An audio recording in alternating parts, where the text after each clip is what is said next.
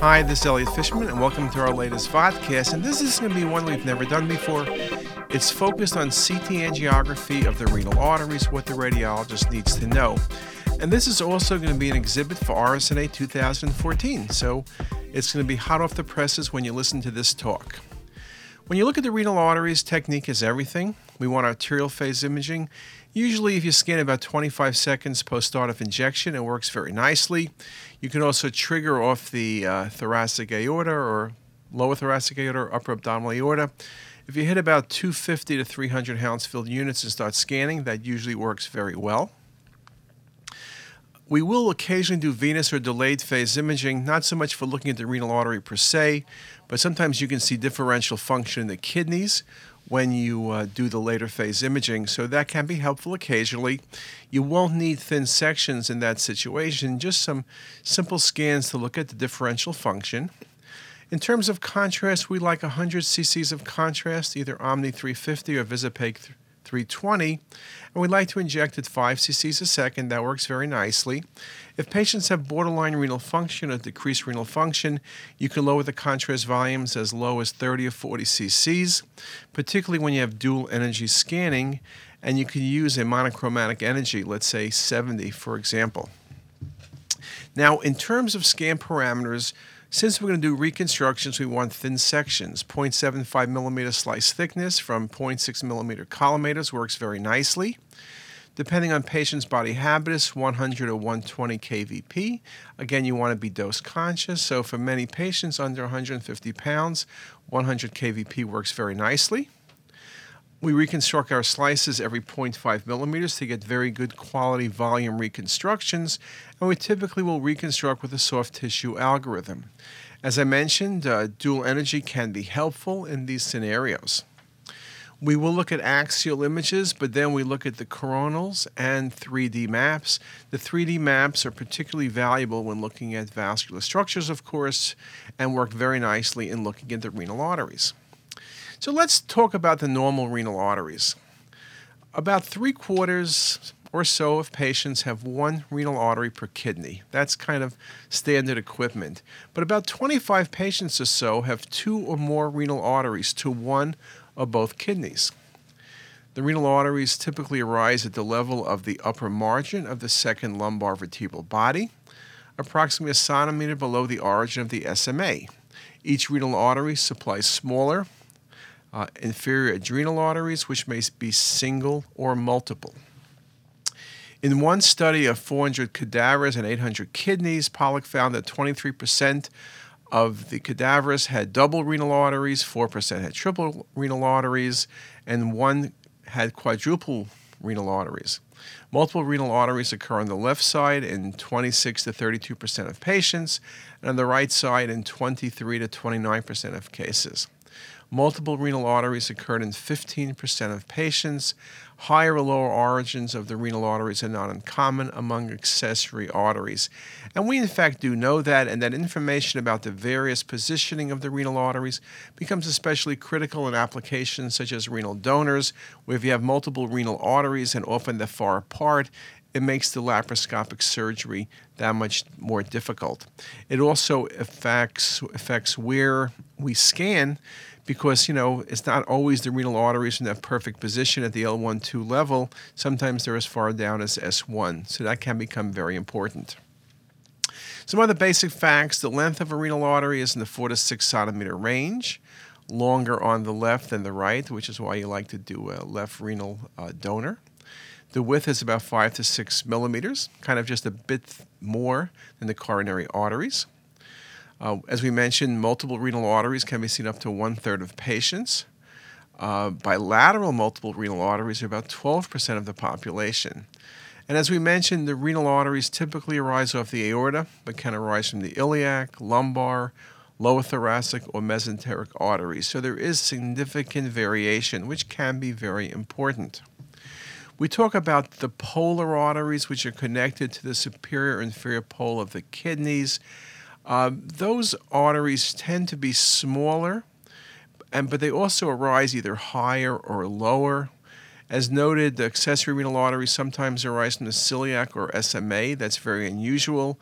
or from even the common iliac arteries. And here's just one nice example of you know, three right renal arteries, including uh, the uppermost branch having prehilar branching. So just a very nice example.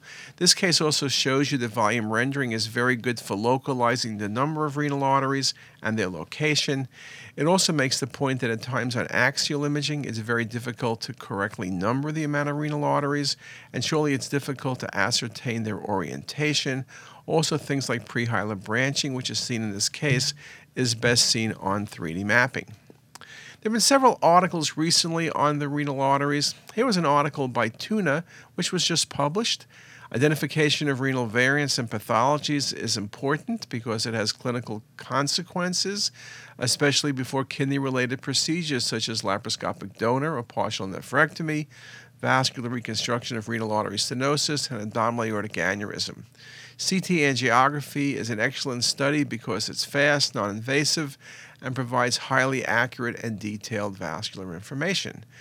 In many ways, MR and CT both work well in this scenario, though CT has certain advantages, surely in terms of speed. CT is surely the modality of choice in patients with pacemakers, automatic implantable cardioverter defibrillators, and other non MR compatible devices. CT is also generally preferred when high spatial resolution is required and when it's particularly important to demonstrate the peripheral arteries, such as in fibromuscular dysplasia or vasculitis.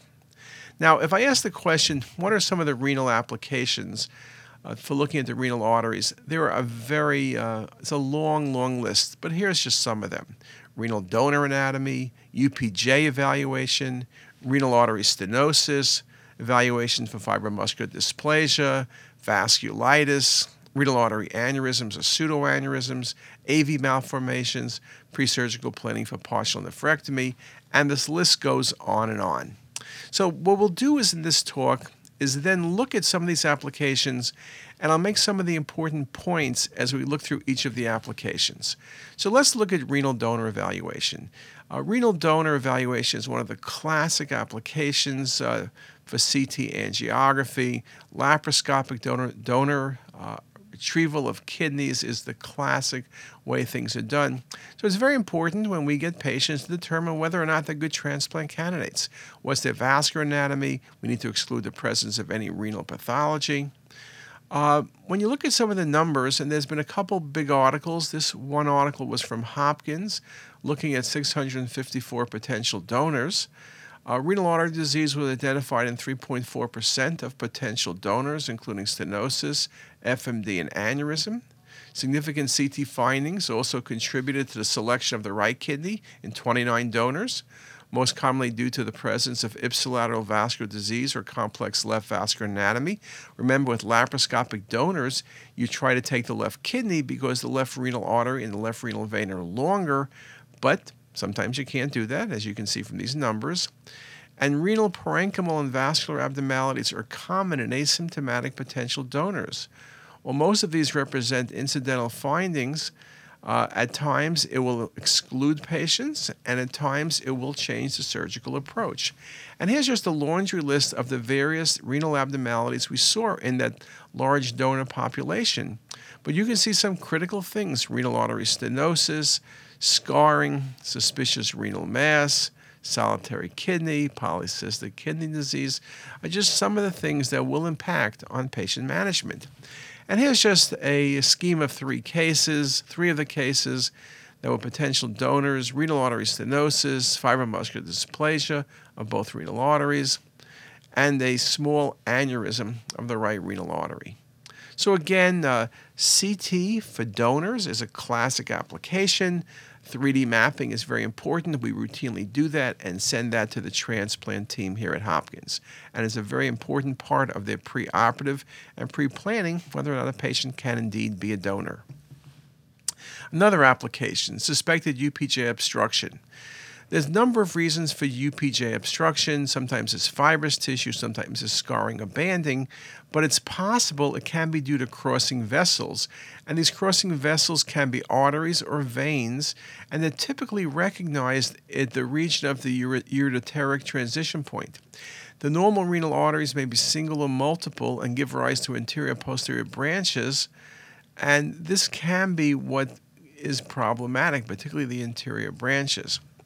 Now, when you look at the branching, and I'll show you some examples, most crossing vessels that are problematic are going to be arteries, not veins. Remember, arteries have more pull to them than veins. Veins tend to get pushed, and they're anterior.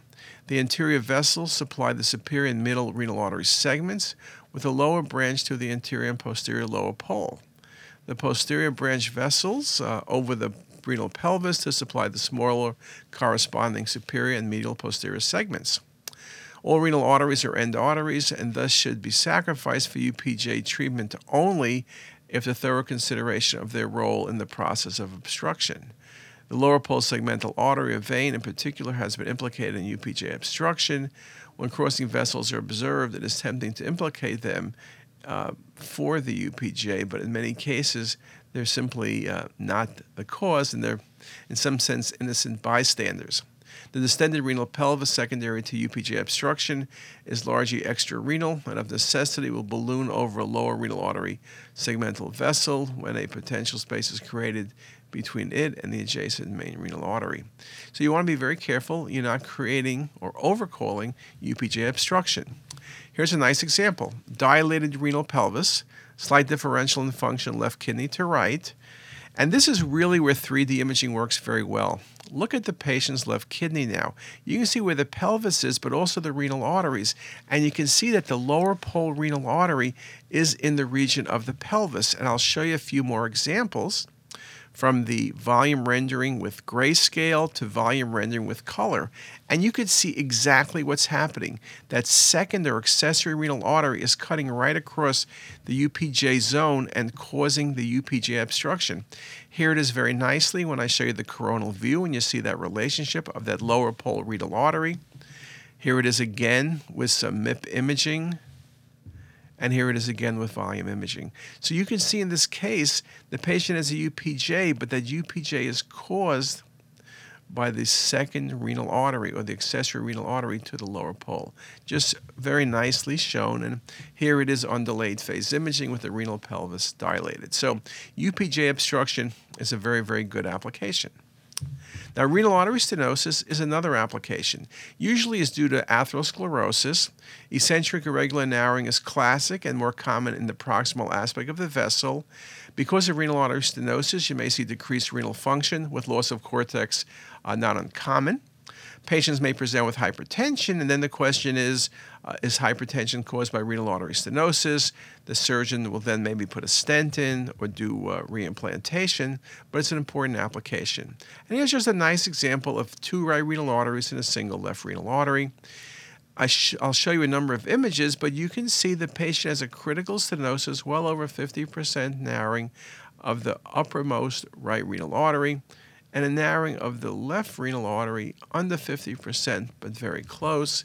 And you can see as I rotate the images or I use the color mapping, you can get a very nice look at the patient's renal arteries and there's renal artery stenosis present.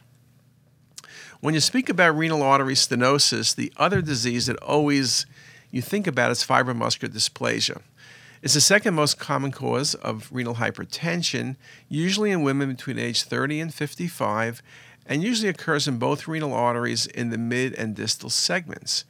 Uh, you get a string of beads appearance, is most classic uh, with alternating areas of stenosis and dilatation. And here's just a nice example of a patient with two renal arteries bilaterally, and you can see the FMD in the uppermost renal artery in the right kidney.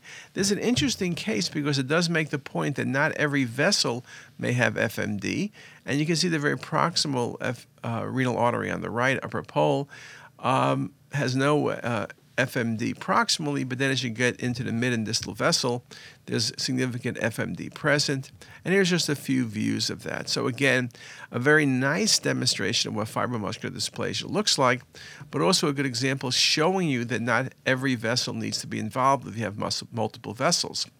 This case also shows that the patient's uh, MIP imaging can be very helpful in really accentuating the FMD. It's very important to look at each renal artery in every case you do and make certain the patient doesn't have FMD. It's also important to recognize that when you see FMD, make sure you look at the celiac and SMA and IMA because other vessels can be involved with FMD. Another example here this was a potential renal donor, and as I you a sequence of images, you can see fibromuscular dysplasia in the patient's right renal artery. And in many situations, FMD could make you uh, not eligible to be a donor. So that's some of the information on FMD uh, and some of the information on some of the basic principles of renal artery imaging. And with that, I think we'll take a few minute break and then we'll come back and start on renal artery.